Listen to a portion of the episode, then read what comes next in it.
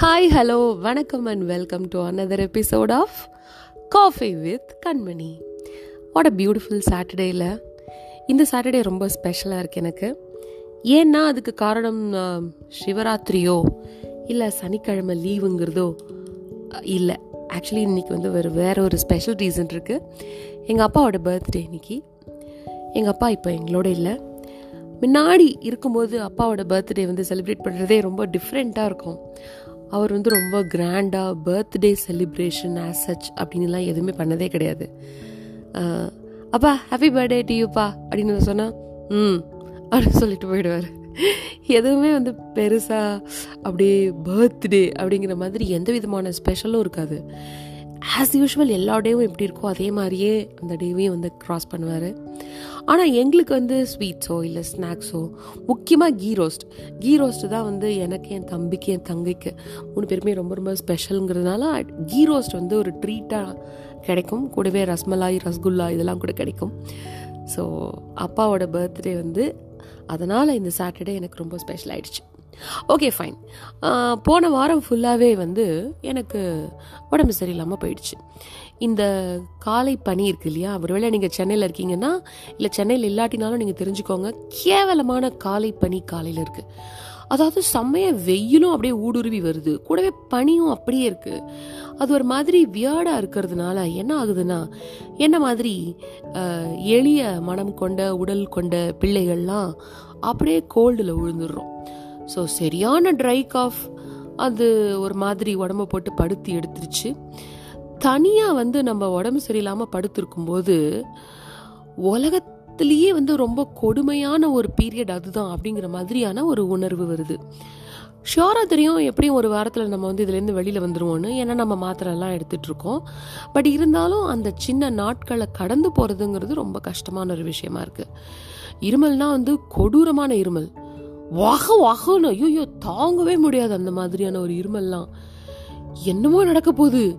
Maybe this is the last cough அப்படிங்கிற லெவலுக்கு வந்து இருமல்லாம் வந்தது. ஆனால் டாக்டர் கொடுத்த மருந்துகளை போட போட படிப்படியாக ஒரு ஒரு நாளும் அது குறைஞ்சி இப்போ எங்கே? இருமலே இல்லை. ஜாலியாயிடுச்சு போன ரெண்டு நாள் முன்னாடி வரைக்கும் நான் பட்ட கஷ்டம்லாம் இப்போ மனசில் கூட ஒரு மெமரியாக இல்லாத அளவுக்கு அது வந்து மறைஞ்சு போகுது. சான்ஸே இல்லைல்ல. ஆனால் அந்த தனியாக இருக்கும்போது இந்த இருமலை நான் வந்து கஷ்டப்படும் போது அது நிறைய சிந்தனைகள் எல்லாம் வந்து அப்படி கொடுத்துக்கிட்டே இருந்தது. தனியாக இருக்கிறதே கஷ்டம் அப்படின்னு எல்லாரும் சொல்லுவாங்க. பட் தனியாக இருக்கிறது ஒன்றும் கஷ்டமாக இல்லை.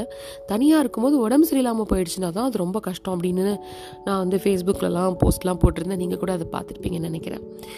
அப்போ தான் நான் அதை பற்றி நிறைய யோசிச்சுட்டு இருந்தேன். தனிமை அப்படிங்கிறத பற்றி நான் வந்து சின்ன வயசில் இருக்கும்போது என் தாத்தா பாட்டியோட ஜாலியாக அங்கே தான் இருந்து படித்தேன் என்னோட பெரியம்மாவோட பையனும் அங்கேயே தான் படித்தான் நாங்கள் எல்லோரும் அப்படியே ஒன்றா அங்கேயே தான் இருப்போம். ஜாலியாக சுற்றிட்டு இருப்போம்.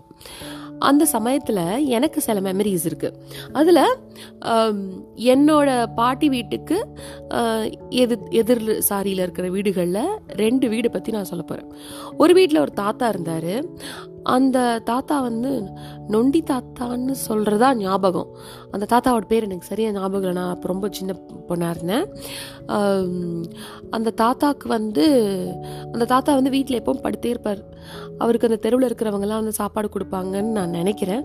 ஏன்னா நானும் ஒரு சில சமயங்களில் ஏதாவது ஸ்பெஷல்னால் என் தாத்தா பாட்டி வீட்டிலேருந்து கொடுக்குற சாப்பாடு பொருட்களை நானோ இல்லை எங்கள் அண்ணனோ யாராவது கொண்டு போயெல்லாம் கொடுத்துட்டு வந்திருக்கோம். எனக்கு அது ஞாபகம் இருக்குது அந்த தாத்தா வந்து எப்போவுமே தனியாகவே தான் இருந்திருக்கார். நாங்களாம் ரொம்ப சின்ன குழந்தைங்களா இருந்ததுனால தனிமை அப்படிங்கிற ஒரு விஷயத்தையோ இல்லை அவர் தனியாக இருக்காரு அப்படிங்கிறதையோ உணரக்கூடிய பருவம் அது கிடையாது. ஆனால் அந்த தாத்தா தனியாக தான் இருந்தார். அவருடைய கடைசி காலம் அவருடைய டெத்து இதெல்லாம் எனக்கு வந்து என்னோட நினைவுகள்லேயே இல்லை. அந்த தாத்தாவை எப்போ பார்க்க போனாலும் அவர் வந்து பொட்டுக்கடலை உருண்டை கொடுப்பார். நான் வந்து வேர்க்கடலை பர்ஃபிலாம் சாப்பிட்ருக்கேன் ஆனால் அந்த பொட்டுக்கடலை பர்ஃபி வந்து சாப்பிட்டது ஃபர்ஸ்ட் ஃபர்ஸ்ட்டு அவர் கொடுத்து தான் பர்ஃபி இல்லை அது உருண்டை.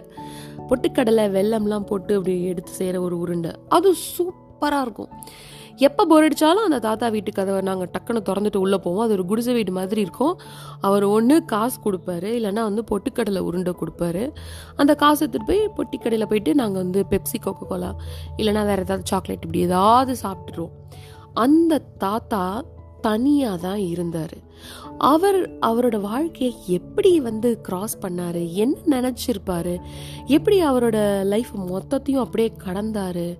அவருக்கு பேச்சு தன்னைக்கெலாம் ஆளே தேவை இருந்தது இல்லையா? அப்படிங்கிறதெல்லாம் எனக்கு வந்து ரொம்ப யோசனையாக தோணிக்கிட்டே இருந்தது. எங்களுக்கு அதெல்லாம் எனக்கெல்லாம் ஐடியாவே இல்லை எப்படி அவர் இருந்திருப்பார் அப்படின்னு. அதே மாதிரி இன்னொரு ஒருத்தர் வந்து அந்த வயசுலேயே நான் பார்த்த ஒரு பாட்டி. அந்த பாட்டியோட பேர் எனக்கு ரொம்ப நல்லா ஞாபகம் இருக்குது அந்த பாட்டியோட பேர் எல்லாங்குரு. இந்த பாட்டி வந்து எங்கள் வீட்டுக்கு எதிர் வீட்டில் இருந்தாங்க. ஒரு பெரிய கிரவுண்டு மாதிரி இருக்கும். அந்த கிரவுண்டில் ஒரு சின்ன குடிசை வீடு அதுக்குள்ளே அந்த பாட்டி இருப்பாங்க.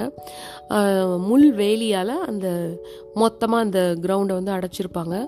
ஒரு ஈ காக்கா கூட உள்ளே நுழைய முடியாத அளவுக்கு அந்த பாட்டி வந்து ரொம்ப ஸ்ட்ரிக்டாக அந்த கிரவுண்டையும் அந்த வீட்டையும் வந்து மெயின்டைன் பண்ணுவாங்க. எப்பவும் யாரையாவது திட்டிக்கிட்டே இருப்பாங்க. ரொம்ப சுருக்கம் விழுந்து சுருங்கி கூணி போன ஒரு பாட்டி அது. குறுகி இப்படி இப்படி குட்டியாக இருக்கும். ஒரு மாதிரி வளைஞ்சு நடப்பாங்க.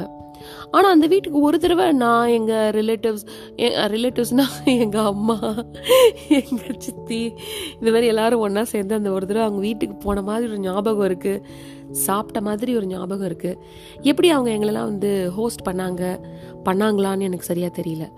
ஏதோ ஒரு விதத்தில் வந்து நமக்கு அவங்கள ரொம்ப நல்லா தெரியும் அப்படின்னு சொன்ன மாதிரி ஒரு ஞாபகமும் இருக்குது நானும் எங்கள் எங்கள் அண்ணாவை மட்டும்தான் வந்து எங்கள் பாட்டி வீட்டில் தங்கி படித்து வளர்ந்தோம் அப்படிங்கிறதுனால அநேகமாக எங்களுக்கு தான் இந்த மெமரிஸ்லாம் வந்து ஜாஸ்தியாக இருக்கும்னு நான் நினைக்கிறேன். அந்த பாட்டியும் வந்து தனியாகவே இருந்தாங்க. யாரையோ திட்டிக்கிட்டே இருப்பாங்க. எப்படி தான் அவங்க வந்து அவங்க தனியாக வாழ்ந்தாங்கன்னு எனக்கு தெரியல. தானே சமைச்சு சாப்பிட்டுக்குவாங்க. பெருசாக வந்து இந்த தாத்தா மாதிரி உதவிகள்லாம் யார்கிட்டையும் வாங்கின மாதிரி எனக்கு ஞாபகம் இல்லை. அந்த பாட்டி வந்து இறந்து போனது கூட எனக்கு ஞாபகம் இருக்கானா. அந்த பாட்டி இறந்தப்ப கொஞ்சம் கூட்டம்லாம் நிறைய இருந்தது. செத்ததுக்கு அப்புறம் தான் மேபி அந்த ப்ராப்பர்ட்டிக்காக வந்தாங்களோ என்னமோ எனக்கு அந்த கதை சரியாக புரியல. ஆனால் அந்த பாட்டியோட தனிமை நான் இந்த பார்த்த தாத்தாவோட தனிமை இந்த ரெண்டு தனிமை தான் நான் என்னோட ரொம்ப ரொம்ப சின்ன வயசில் அப்சர்வ் பண்ண ஒரு விஷயம். விஷயம். அடுத்தது இப்போ இருக்கிற மெச்சூரிட்டியோட நான் என்னோட வாழ்க்கையை திரும்பி பார்க்கும்போது எனக்கு இந்த விஷயங்கள்லாம் தனிமை அப்படிங்கிற ஒரு விஷயத்தில் புலப்படுது. இன்னொன்று ஒன்று சொல்லணும்னா என்னோட தாத்தா. என்னோட தாத்தா வந்து he has a very big family ஆனால் அவர் வந்து கலகலன்னு ஜாலியாக குடும்பத்துக்கு நடுவில் அப்படியே இருந்து நான் ஒரு தடவை கூட பார்த்ததே கிடையாது. எத்தனை பேர் தன்னை சுற்றி இருந்தாலும் அவர் வந்து தனியாக இருந்ததை தான் இருந்தாருன்னு தான் இப்போ என்னால் வந்து உணர முடியுது. அவர் வந்து அவருக்குன்னு சில ருட்டீன்ஸ் வச்சுருப்பாரு. காலையில் எழுந்து செடிகளோட தோட்டத்தில் பல மணி நேரங்கள் செலவிடுறதா இருக்கட்டும் ஒரு ஈஸி சேர் ஒன்று இருக்கும். அதை எடுத்து வாசலில் போட்டு மணிக்கணக்காக உட்காந்து குவாய்ட்டாக அந்த ரேடியோவை வச்சு கேட்டுக்கிட்டே இருக்கிறதாகட்டும். பேச்சு அப்படிங்கிறதே வந்து யூ கேன் கவுண்ட் அந்த அளவுக்கு ரொம்ப கம்மியாக பேசுவார். பாட்டியோட கூட வந்து அவர் அதிகமாக பேசி நான் வந்து கேட்டதில்லை. ஒன்று கொஞ்சம் தான் பேசுவார். நாங்களாம் போனாலும் எங்கள் கூடலாம் வந்து கொஞ்சம் பேசுவார் அவ்வளோதான் ஆனால் மற்றபடி இவர் வந்து பேசியே நான் வந்து தாத்தா ஜாஸ்தியாக பேசி இல்லை நிறைய பேரோட உட்காந்து ஜாலியாக கதை அடித்து சிரித்து பேசி ம் அவர் எத்தனையோ பேருக்கு நடுவுலையும் வந்து தனியாக தான் இருந்தார். இதுவும் என்னோட டீப்பஸ்ட் மெமரியில் இருக்குது ஸோ தனிமை அப்படிங்கிறது வந்து ஒரு ஒரு மனிதனுக்குள்ளேயும் இருக்கிற ஒரு விஷயம்னு நான் நினைக்கிறேன். நமக்கு பிடிச்சிருக்கோ பிடிக்கலையோ நம்ம தனிமையாக இருக்க தான் நேருது. ஒன்று நமக்கு விரும்பி இல்லைன்னா நமக்கு விரும்பாமல் கூட அது நடந்துருதுன்னு நான் நினைக்கிறேன்.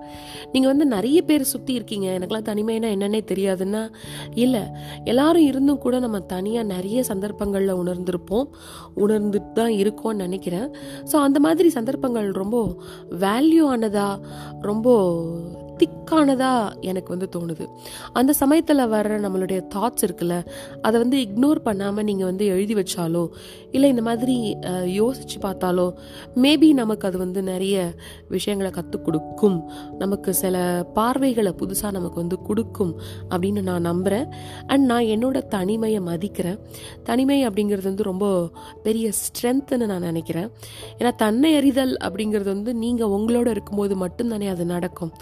எத்தனை பேருக்கு வந்து அவங்க அவங்களுக்கு என்ன பிடிக்கும் அவங்க அவங்க எப்பேற்பட்டவங்க அப்படிங்கிறது வந்து கடகடன்னு சொல்லிட முடியும்னு நீங்கள் நினைக்கிறீங்க?